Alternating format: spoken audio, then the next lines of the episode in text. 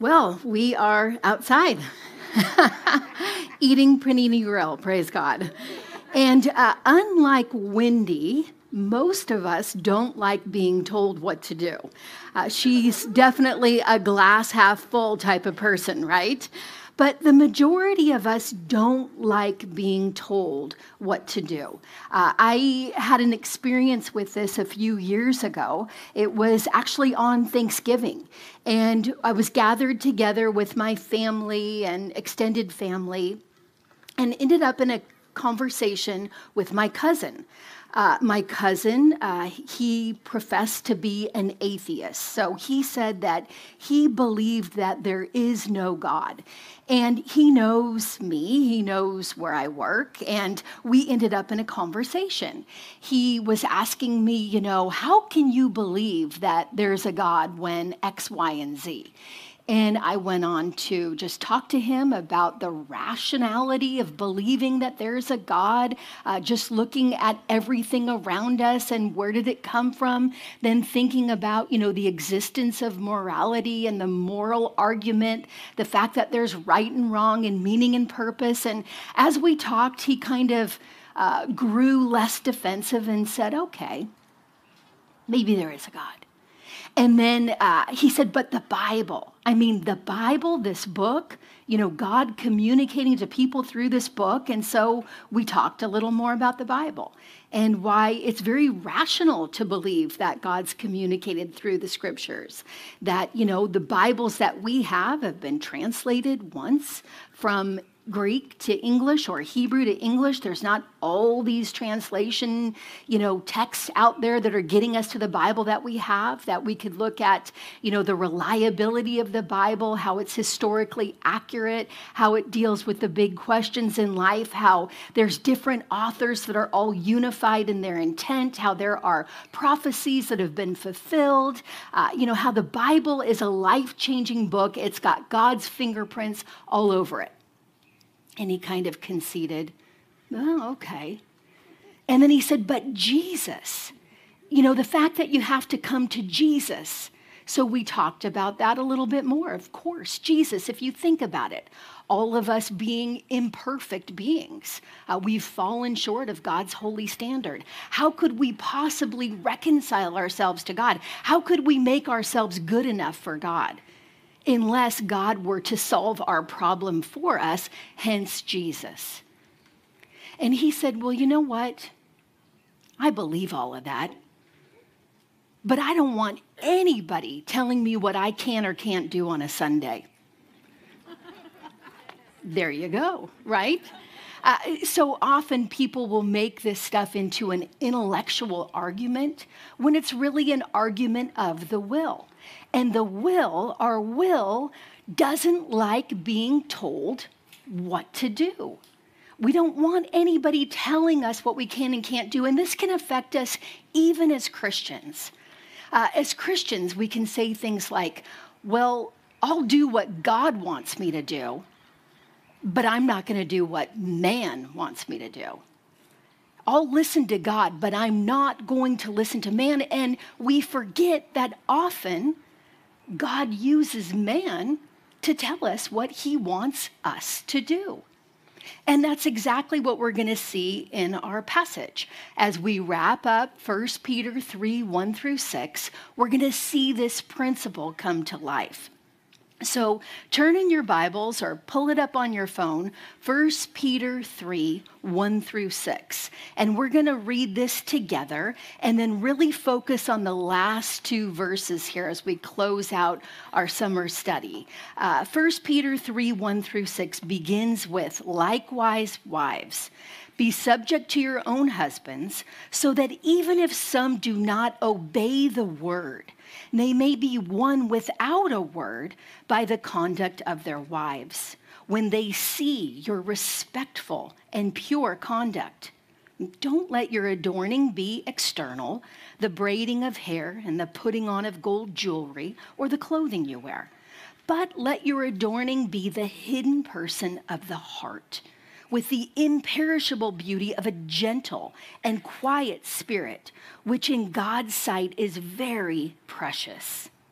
For this is how the holy women who hoped in God used to adorn themselves by submitting to their own husbands.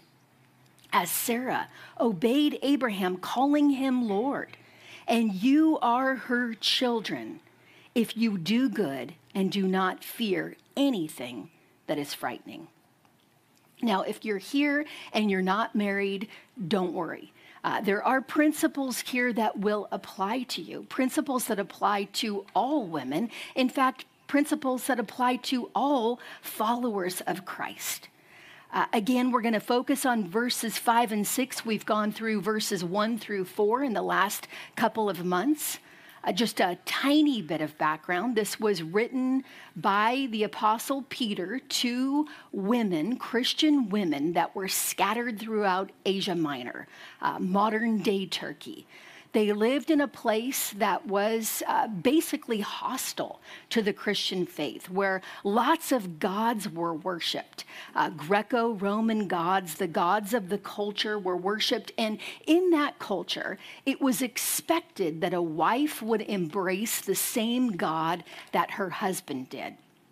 In fact, early Christians were accused of being atheists because they didn't worship the gods of Rome. They didn't worship all the gods that they had in this culture. And they actually believed that uh, if someone didn't bow to these statues, worship these gods, do whatever they needed to do, then harm would come upon the community or upon the family or upon the household if someone was in rebellion against those gods. So we have these women here that are now Christians, and they're no longer bowing to those gods. And they're living in families and communities where people are frustrated with them, where people aren't giving them the thumbs up for following Jesus. And Peter instructs them how to live, how to live even if their husbands aren't saved, or even if their husbands are rebellious or disobedient to the word of God. And he says, How do you do that? Uh, the first thing that he says that you do is you uh, do it without a word. That doesn't mean you don't talk or you don't share the gospel with your husband and your family, but it says that you do it without excessive words. You do it without nagging and pressuring and manipulating and whining, and we looked at that. And then we saw last time that if these women were tempted, as women often are, to think, well, maybe if I looked better, you know, maybe if I was prettier or cuter, maybe then my husband would respect me more or listen to me or get saved. And that's a natural tendency of women to think if we were packaged cuter or looked better, that we would be more effective or that we would get the things that we want. But God said through the Apostle Peter to this audience and to us, no. Uh, that's not what God is looking for. God doesn't want us to focus on the outside, but He wants us instead to focus on the inside, the inner person, the beauty of a gentle and quiet spirit. The text says, which is precious in the sight of God. Uh, this person who is calm, who's not relying on her external appearance, but relying upon God, depending upon God and his character. And then that leads us to verses five and six, where we're at. This is an example of what this looks like. If you look back at 1 Peter 3 4, where we left off, it says, in contrast to putting all that focus on the external, in contrast, let your adorning be the hidden person of the heart with the imperishable beauty of a gentle and quiet spirit, which in God's sight is very precious. Now we transition into verse 5 For this is how the holy women who hoped in God. So we have the imperishable beauty of a gentle and quiet spirit, and this is how the women who hoped in God lived. This is how a gentle and quiet spirit looks practically. These are women, holy women. Holy means set apart. These are believers, women that now belong to God. These women hoped in God. They hoped in God alone. They trusted in God. They trusted in His word. They trusted in His promises. They trusted in Him. And that's the first point for us. Trust God to keep his promises. Holy women who hoped in God, trust God to keep his promises. Because when we hope in God, we're trusting that God or expecting that God will keep the promises that He's made to us. And these women expected God to do as He said. So trust God to keep His promises. Uh, Romans 8, 24 and 25, if you want to jot that reference down and look it up later, it says, Hope that is seen is not hope, for who hopes for what he sees? But if we hope for what we do not see, we wait for it with patience. So this hope, this expectation that, you know, God will fulfill his word that he will do as he said. And then Hebrews 11:1 1, talking about faith and hope and how they're tied together. It says faith is the assurance of things hoped for, the conviction of things not seen. So that confidence, that assurance, that conviction that God will do as he said. You know, and when it comes to hope, it doesn't really matter how much you hope because you can put your hope in the wrong thing. What matters is who you're hoping in, who you're putting your confidence, who you're putting your trust in, who or what is the object of your hope. Um, I saw hope gone awry uh, years ago when my son um, had a little experience with some store bought pixie dust. Uh, my son is 35 now, and when he was about six, he was obsessed with Peter Pan. He would watch Disney's Peter Pan constantly. And I made him a Peter Pan costume, and he would wear that thing everywhere. He'd go to Lowe's with his dad or with his uncle, and he'd be dressed up as Peter Pan. And, you know, everything was Peter Pan. We took a visit to the Disney store, and they were selling their pixie dust. And I saw him just fixated on that. This small glass jar filled with this, you know, glistening dust was glitter and had a little, you know, gold bow tied around the top. So $12.99 for 25 cents of glitter. And, you know, he just fixed on that and he thought he had to have that. So, you know, he was six and he did some chores around the house. He saved his money and he kept collecting all the quarters and the dimes that he could until he had enough money to buy himself that pixie dust. Well, he got it, he brought it home, and immediately he went to his room and shut the door. I was like, okay. So he shut the door, and I was sitting out in the front living room, and I suddenly heard this big thud. And I thought, what in the world is that? And then I waited and I heard again another thud. After a couple more of those, he comes out of the room and he says, Darn stuff doesn't work. And his hair's full of glitter. he had really hoped that if he sprayed his head with that pixie dust, you know, it was going to be Peter Pan's dust and he was going to come out flying through the house, you know, just blowing us all away as he could fly. But, you know, he had great hope, but his hope was in the wrong thing. And we're not hoping in pixie dust, right? We're hoping in God. And we're hoping in a God who keeps his promises, a God who the Bible says cannot lie. He doesn't even have the ability to lie. You know, we think of that, about that. People will ask us, can God do anything? And the answer is no. He can't. He cannot lie. He cannot sin. He cannot break his word. He cannot break his promises. And that's where our hope lies. And that's where the hope lies for the women that were these holy women that Peter is using for this example. Now, there's some promises that God has made to us that it's important that we really uh, understand and take ownership of. God promises that if we confess our sins to Him, He will forgive us. God promises us that no matter what we've done, if we truly take ownership for our sins and we say, God, I have done wrong and I'm willing to turn around, He will forgive us. And that's a big deal thing. Uh, Psalm 32, verse 5, David said, I acknowledged my sin to you, and I did not cover my iniquity. So he was saying, I'm not hiding anything back. I'm saying I have done wrong. I said, I will confess my transgressions to the Lord, and you forgave the iniquity of my sin. That's Psalm 32, 5. And then Psalm 103, 10 through 12. David writing in the same line. Psalm 103, verses 10 through 12, he says, He does not deal with us according to our sins, nor repay us according to our iniquities.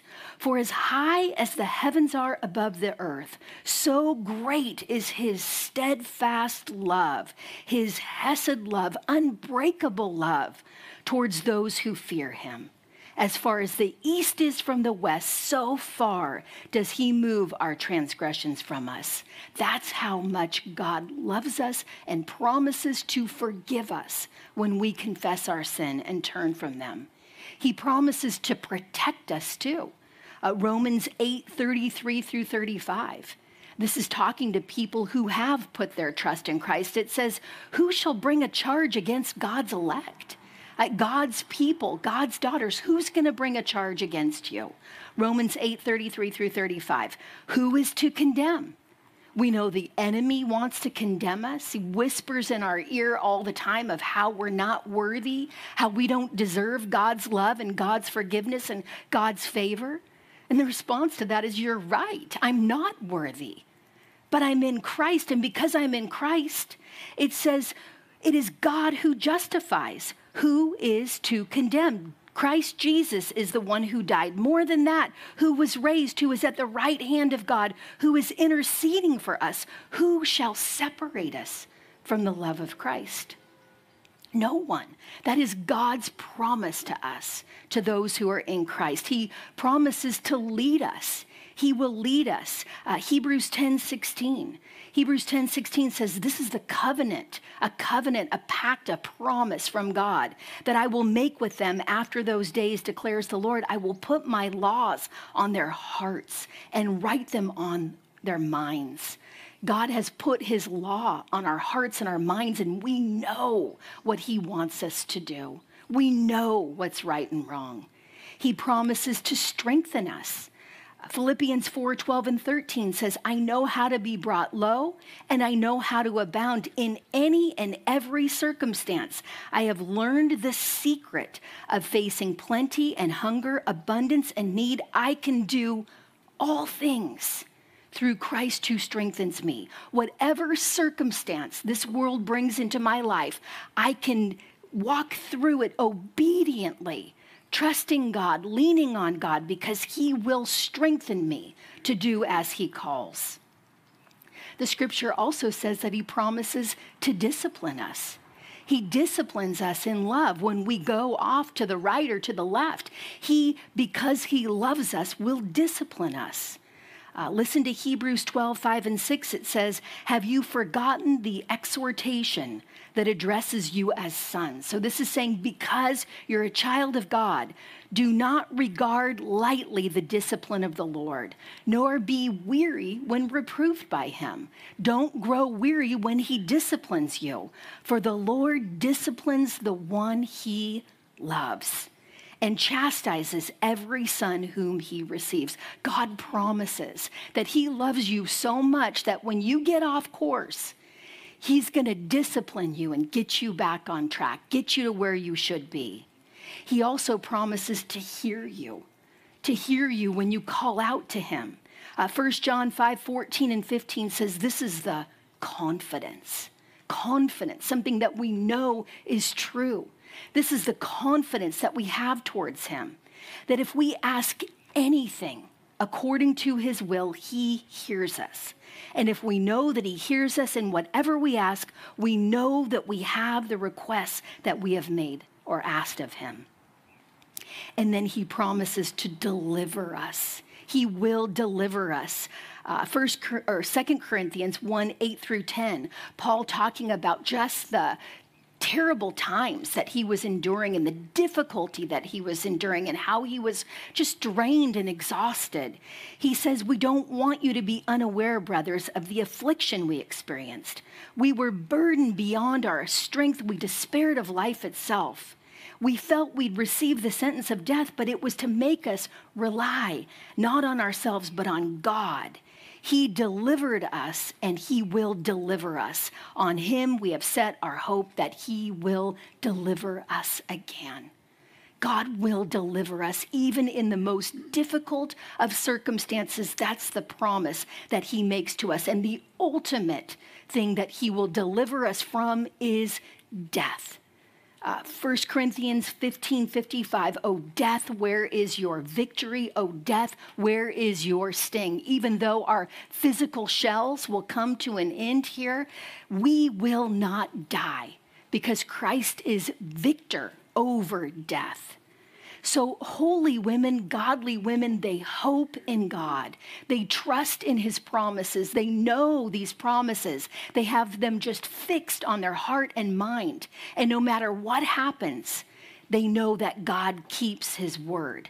And because of that, because they realize that, because they know that, because of it, they can then yield to authority. And they can yield to not only God's authority, but the authorities that He's placed in their lives. And look at back at our text 1 peter 3 5 and 6 it says this is how the holy women who hoped in god remember they trusted in god and his promises they're hoping in god they used to adorn themselves by submitting to their own husbands how they used to adorn themselves Remember the last verse there in verse 3 don't let your adorning be external, braiding hair, putting on gold jewelry, clothing you wear. But what do you adorn yourself with? A hope in God that's willing to yield to your own husbands or yield to authority. Not focusing on the outside. Again, there's nothing wrong with being cute or packaging things cute, but that's not where our hope is. That's not our focus. These holy women who hoped in God adorned themselves by submitting to their own husbands. And just as that adorning themselves is repeated in our paragraph, so is this submitting to their own husbands because it's the exact repeat of the beginning of verse 1 where it says, likewise, wives, be subject to your own husbands. Uh, same Greek words used there, hupotasso. We talked about that in our first session. Hupo meaning under, and tasso meaning arrange yourself. Arrange yourself under your husband's leadership. You got to arrange yourself in that way. That's God's design for us. And when we hope in God, we're able to yield to the authorities that He has put in our lives. Even on the way here, I was getting on the freeway, and I know you guys have all had this happen where you get on the freeway and the car that's driving in the slow lane is driving at the same speed that you are. And you're coming up thinking, okay, someone's got to give, right? The one merging in is the one who has to give. And so you have to get behind or yield and that's what that means here. Arrange yourself underneath. Just arranging yourself underneath your husband's leadership. Holy women yield to their husband's leadership, not because their trust is in their husband, but because their hope is in God. And since their hope is in God, they can joyfully yield to their husband's leadership. They trust God to work in their husbands and through their husbands, even in spite of their husbands, because ultimately they know that God is in control. So, our submission, if we think about it then, if we think about the fact that this is literally hinged upon our hope in God, our submission to the authorities that God has placed in our life is ultimately hinged to our trust in Jesus a lack of willingness to yield to our leaders really betrays a lack of willingness to yield to God. It's like we're saying no to God. And if we, like these women, are going to yield to our husbands or yield to our leaders, then we have to let them lead, right? How can they lead if we're not letting them lead? And so the second point here is allow your leaders to lead you, right? If they're your leaders, let them lead. Allow your leaders to lead you. Now, think about that. Uh, concerning your husband, which is the primary focus of the text. And if you're not married, just the leaders that God has placed in your life. Do you allow your leaders to lead you? Do you resist their leadership? Do you make leadership a drag for them? Is it hard? Is it a bummer? Are you bringing them grief? Again, if you're married, by default, your husband is your leader, and you need to yield to them, to him. Your parents are your leaders if you're living at home. You have teachers that are leading you. You have the police that are leaders in our community. We have the government. And if we're Christians, we even have pastors who lead us. Are we yielding to their leadership or are we making it a drag and a burden? Because how we're treating the authorities in our life, it reflects how much we really trust and are willing to obey God. Now, you might think, yeah, but what if these people, what if my husband or my parents or my teachers or the police or the government or my pastors are expecting me to do something that's sinful? Well, then you don't do it, right? I mean, you don't sin. Remember, these women were married to men who were non believers, men who worshiped false gods. And they wanted their wives to worship false gods alongside them. And Peter was teaching them how you live in a way where you don't have to bow the knee to an idol, where you don't have to disobey God. So we're never called to violate biblical law or violate biblical principle. And what I mean by biblical principle is something that we can extract from the Word of God. Uh, like, for example, the Bible says, don't be drunk, but be filled with the Holy Spirit. Uh, I can, biblical principle I can derive from that is don't do heroin, right? I mean, the Bible doesn't say don't do heroin, but the principle is you don't want to be filled with anything other than the Holy Spirit. So that's what I mean by biblical principle or biblical law. If they're calling you to violate that, then you say no, respectfully no. But if not, we can yield to their leadership. We don't want this school of rock attitude, right? I don't know if you've seen School of Rock. I've seen it, the DVD and the Broadway show. You know, stick it to the man, right? Stick it to the man. We don't want that kind of an attitude. That's not the attitude of this text, where we're just going to defy authority and show them that we don't have to do what we're told to do. We can submit or yield to the authorities in our lives because our hope is in God. And as we yield to them, we're ultimately yielding to His will. And remember, that's where this whole argument began. Back in 1 Peter 2:12, we saw this in our first session. Remember the text told us Peter told us that we want this honorable conduct so that when the world looks at us, they're going to see that we are living right, that we have good deeds, and it's going to woo them to want to be saved themselves. And then 1 Peter uh, 2:13 began with being subject to the government. It says, Be subject for the Lord's sake to every human institution, whether it be the emperors, and on and on and on, that we're called as God's people to be subject to the government. And that's why we're holding Bible study outside tonight, right? Unless they're asking us to violate biblical law or biblical principle, we do as they asked. Uh, 1 Peter 2:18 talking about servants says servants be subject to your own masters. And then 1 Peter 3:1 wives be subject to your own husbands. And this is the principle that God sets up here. Again, unless they're asking us to violate God's law or God's principles, submitting to leadership is a normative expression of one who submitted to God. You know, we love others because we love God. And we yield or we submit to others because we submit to God. And we don't do it with angst or with a miserable attitude. And we can see that on the text. It's not something forced or external, but it's from the inside, it's from the heart. Uh, look at uh, 1 Peter 3 6. 1 Peter 3 6 there says, As Sarah obeyed Abraham, calling him Lord.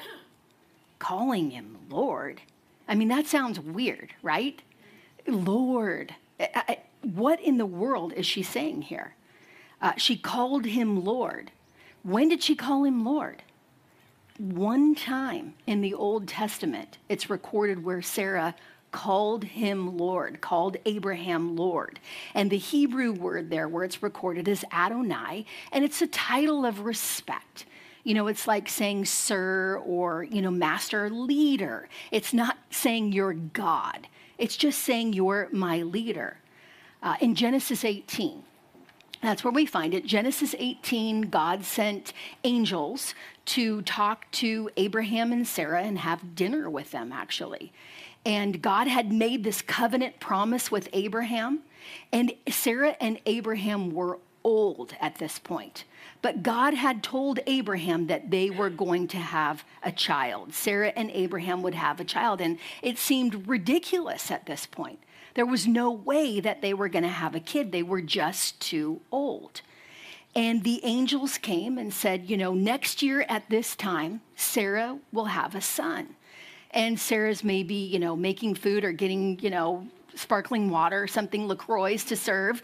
And she's listening in. You know how you're listening in to other people having a conversation. And she laughs. I mean, it's like, right, you know, I'm going to have a son. I'm 85 at this point. Uh, Genesis 18, 9 through 12. Uh, let's just look at Genesis 18, 10, pick it up in the middle here. It says, And Sarah was listening at the tent door behind him. Now, Abraham and Sarah were old, advanced in years. The way of women had ceased to be with Sarah. So it was done. So Sarah laughed to herself, saying, after I am worn out and my Lord is old, shall I have pleasure. That is the pleasure of bearing a child. So look back at that there in verse 12, Genesis 18 12. It says, Sarah laughed to herself. This was something that she laughed to herself. This was in her mind. It was in her heart and in her mind. And she said to herself, After I'm worn out and my Lord is old, in her heart, in her mind, she referred to her husband Abraham as her leader, as the one that she yields to. It was an inner submissiveness that makes her the example for us. God's saying this isn't something to be external and forced and miserable, but this is to be a mindset where when you look at your leaders, when you look at your husband, when you look at the leaders around you, you see them as your leaders and you're willing to yield to them. And you know what? Abraham was not a perfect leader. He was not perfect at all. In fact, in Genesis 12, uh, you can read the account later, but in Genesis 12, uh, he was traveling throughout Egypt, and Sarah was extremely beautiful. And he was afraid that if Pharaoh saw how beautiful uh, she was, that Pharaoh would kill Abraham and take Sarah as his wife. So he said to Sarah, Let's tell Abraham that you're, or let's tell Pharaoh that you're my sister. Well, she was his half sister. And so Sarah went along with it, and God protected her, but she was taken into Pharaoh's harem. And then you know what? Abraham did it again. In Genesis chapter 20, the same thing happened again. Abimelech, he saw that uh, Sarah was beautiful and he wanted to take her into his harem. And Sarah said, or Abraham said, Remember the sister in law thing, right? Or, or the sister thing. You're my sister. You're not my wife. To protect him. Uh, what a picture, even from our 1 Peter 3 1 through 6, of a disobedient husband and a woman who is yielding without fear, submitting to him even in her heart. And that's what 1 Peter 3 6 says again. Sarah obeyed Abraham, calling him Lord, and you are her children. You are children of the covenant. You belong to God. Uh, if you do good and do not fear anything that is frightening, in the Greek, that if isn't there. You are her children. Because you are her children, you do good. And you don't fear anything that's frightening because you're a Christian because you're a daughter of God, you do good and you don't fear anything that's frightening. She viewed her him as her leader in his heart. Now you think about what your view of your husband or those who are in leadership over you is in your heart. I mean, how do you view them? When you look at them, do you focus on the negative? You think she focused on the time that Genesis or that Abraham said, you know, you're my, say you're my sister, and say you're my sister again? Or did she focus on the good things about Abraham? Uh, think about the way you focus on your husband. Do you think about the bad things that he's done, the things that he's done wrong, or do you focus on the good? Do you think about the fact that he works hard, or that he goes to church, or that he's been faithful to you, or that he's a good son to his dad and his mom, or that he's a good father to his children, or that he has a sense of humor, or that he's smart, or even the fact that you have a husband, or you have the opportunity to display Christ by walking uprightly in a difficult marriage. I mean, all of these things are viewing this rightly rather than viewing it through the wrong lens here. Our sin nature always wants to focus on the bad, on what's wrong. But God calls us to focus on the good. And you know, we even like to share the bad with other people. There's a female author that uh, said that she had a code with her friends when they were trash talking someone, especially their husbands. The code would be, Your slip is showing. Now, we don't wear slips very often, right? But I do think about the fact that, you know, you see those dudes with their pants like down to here and their underwear's hanging out, and you think, I can't believe they think that looks good, you know? And they're walking around, they got that belt, and they think it looks so cool. Well, that's not cool, right? It doesn't look good. So that's visual of your slip showing. Now, you know, when they're trash talking people or trash talking their husbands or their leaders, just gently saying, you know, your slip's showing. You're, you're doing something that doesn't look good, something that should be private, you're exposing it publicly. And it doesn't look good. It's actually pretty gross, right? It's pretty gross when we trash talk our husbands or trash talk our leaders to other people. I mean, that's what the Bible says. It does not look good. So we need to make sure that our slip isn't showing. And if we're going to let our leaders lead, we need to ask them uh, for their input on things. You know, um, how should I do this? How do you want to do these things? What would you like to see done here? What do you think we should do? What do you think should happen?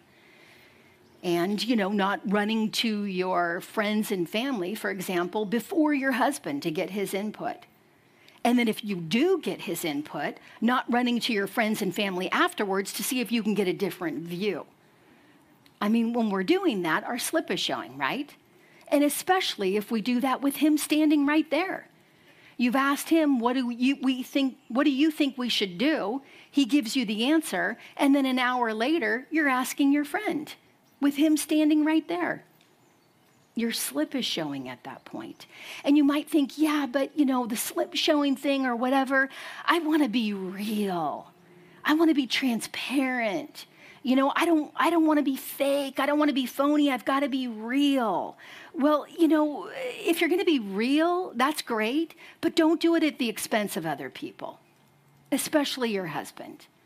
I mean, you can find a couple close friends that you can talk to, But the whole thing of trashing your husband or trashing the leaders in your life so that you can be real and transparent, it's not right. It's not appropriate for God's people. It's not appropriate for God's daughters, for Sarah's daughters.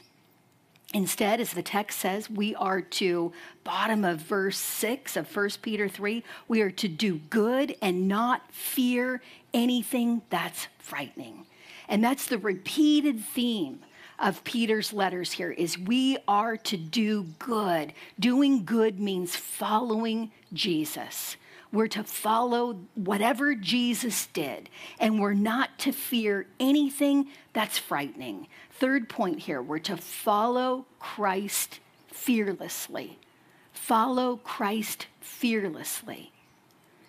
Uh, that uh, phrase there in the Greek, it really says not fearing anything, not fearing nothing that is terrifying not fearing anything that is terrifying. We are to fear the Lord and not fear what might happen uh, if we follow God. If we follow Jesus in this, things might happen to me. Things might not work out the way I want them to. That's okay. You follow Christ fearlessly without a fear of what might happen. That's what the holy women of God who went before us did. And the text says they're holy women.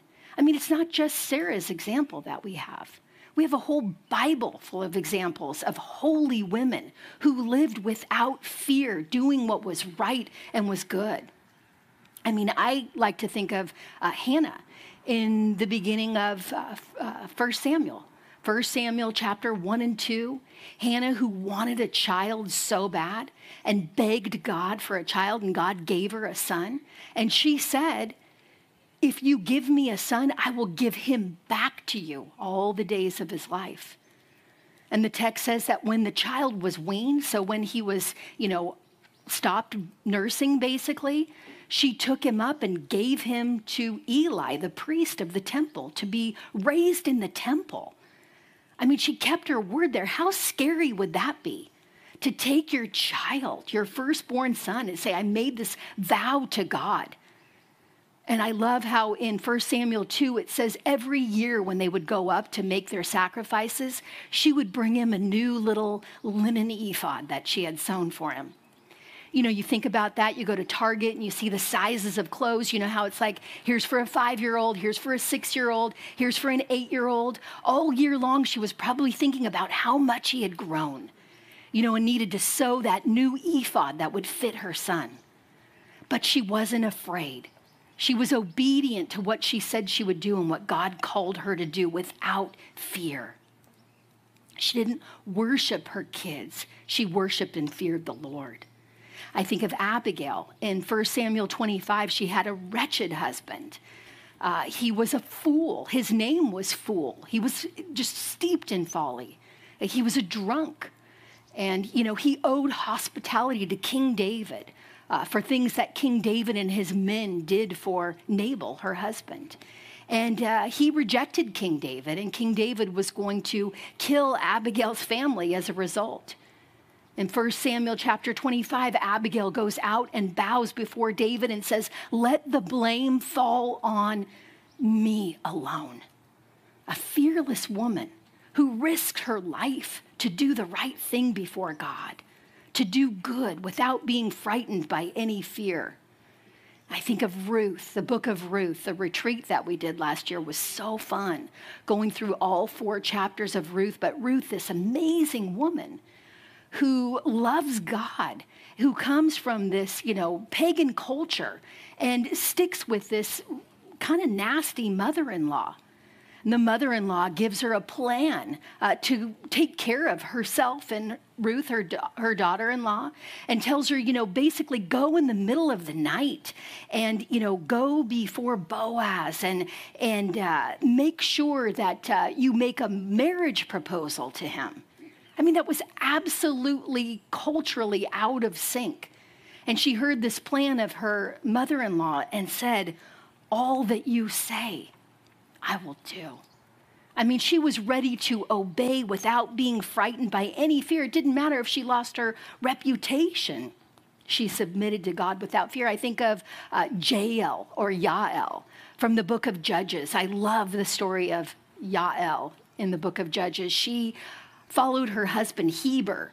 Uh, he left their clan, it says, and it was uh, abnormal for them to move away from the clan, but they left their clan and she traveled up north and yielded to her husband and lived there.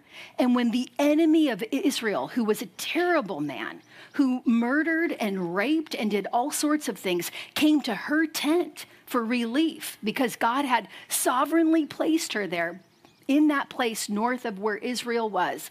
She took the courage to take a tent peg and drove it through his skull eliminating the enemy of Israel. Can you imagine how scary that would be? But she didn't fear what would happen to her. She feared God and she did what was right. Think of Esther, the young, beautiful Esther, who was taken into this Persian harem and then finds out that her people, the Jewish people, are uh, under a plot to be destroyed, to be eliminated. And she finds out from her cousin that, you know, the only hope is if she go to the king and make an appeal. But she knew that if she went to the king and made this appeal, she could lose her life. And so she says, you know, if I perish, I perish. I'll do whatever it takes. She submitted to God without fear. And then what about even Mary, the mother of Jesus, another young teenage girl who's told that she is going to be the mother of the Son of God? And she says, Well, that's interesting. I'm not married, I'm a virgin. How's that going to work? And she finds out from the angel, and she realizes that she is going to lose her reputation. She could live for the rest of her life being mocked by her culture because they're all going to say that she had sex outside of marriage as a young teenage girl when she was actually obedient before God. And that's why he chose her for that role. And yet she said, Behold, I am a servant of the Lord. Let it be done to me according to your. I mean, that's submitting to the will of God without fear without fear of what's going to happen to me, making it all about me. And these wives, again, these young wives in Peter's audience, many of them were young. They were, you know, younger than 20 years old, and often in that culture, they were in arranged marriages. Uh, they would often be married to 40, 50 year old men as young teenage girls they went into these households where they didn't worship the same gods again. They sometimes never were able to leave those households, and they were still called to obey Jesus faithfully without fear. And you think of what are we afraid of? Oh, my husband's too mean to our kids. Or, you know, he wants to put my kids in that terrible school. Or, you know, if he doesn't manage the money right, we're going to lose everything. Or, you know, being with him, I just feel cheated out of a good time. Or he doesn't think I'm pretty enough. Or I don't feel like I'm getting what I need anymore. I guarantee you, the angels who have seen all of these women, they are not looking down feeling sorry for us as they've seen who's gone before. We need to do things the same way these women did. We follow Jesus without fear. We're led by our leaders because our hope is in God, the God who is in control of heaven and earth. As Proverbs 16 9 says, the heart of man plans his way, but the Lord establishes his steps. That's saying that even though man may have a plan, it's God who establishes what will happen. God is in control. Proverbs 19:21 says the same thing. Many are the plans of a mind of a man, but it's the purpose of the Lord that will stand. Proverbs 21:30 No wisdom, no understanding, no counsel can avail against the Lord. Uh, no one can do anything outside of God's will. Isaiah 14:27 The Lord has purposed and who will annul it? His hand is stretched out and who will turn it back? Isaiah 43 13, I am he, there is none who can deliver from my hand. I work, and who can turn it back? Isaiah 46 8 through 10, Recall to mind, remember the former things. I am God, and there is no other. I am God, and there's none like me, declaring the end from the beginning and from ancient times, things not done. My counsel shall stand, and I will accomplish my purpose. We could go on and on and on, remembering who God is. This God, again, that is in control of every molecule in the universe. Ephesians 1:11, New Testament says that we are predestined according to the purpose of him who works all things according to the counsel of his will. Now, if all these things are true, if God is who he says he is, if he is the God that is in charge of heaven and earth and he works all things according to the counsel of his will, what are we afraid of? Why are we so fearful? We don't need to be afraid. We don't need to freak out and get all balled up over the circumstances of this life. The text began, the passage began, the paragraph began with wives submit or yield to your husbands and ended with a hope in a God without fear. What was the purpose of all of that? So that these men could be one, so that people could be one, so that people could be saved. As they look at these godly women and say, wow, there's something different about those women. I mean, they show that they love God by their behavior. It's different than other people. And our ultimate example, we have our ultimate example back in 1 Peter 2 23, 22 and 23. We read it our first week, and that was Jesus. Jesus, it said he committed no sin. He did nothing wrong. He was blameless. When he was reviled, he did not revile in return. When he suffered, he did not threaten. He kept entrusting himself to him who judges justly. And you know what? Because of that, lives were changed. My life's been changed. Your life's been changed because of what Jesus did. And that is the power of this gentleness is that when we live the way God calls us to live, people watch, people see Jesus. They see God, and lives are changed as a result. When we surrender ourselves to the will of God, it makes a difference. So let's wrap up with our final definition of gentleness.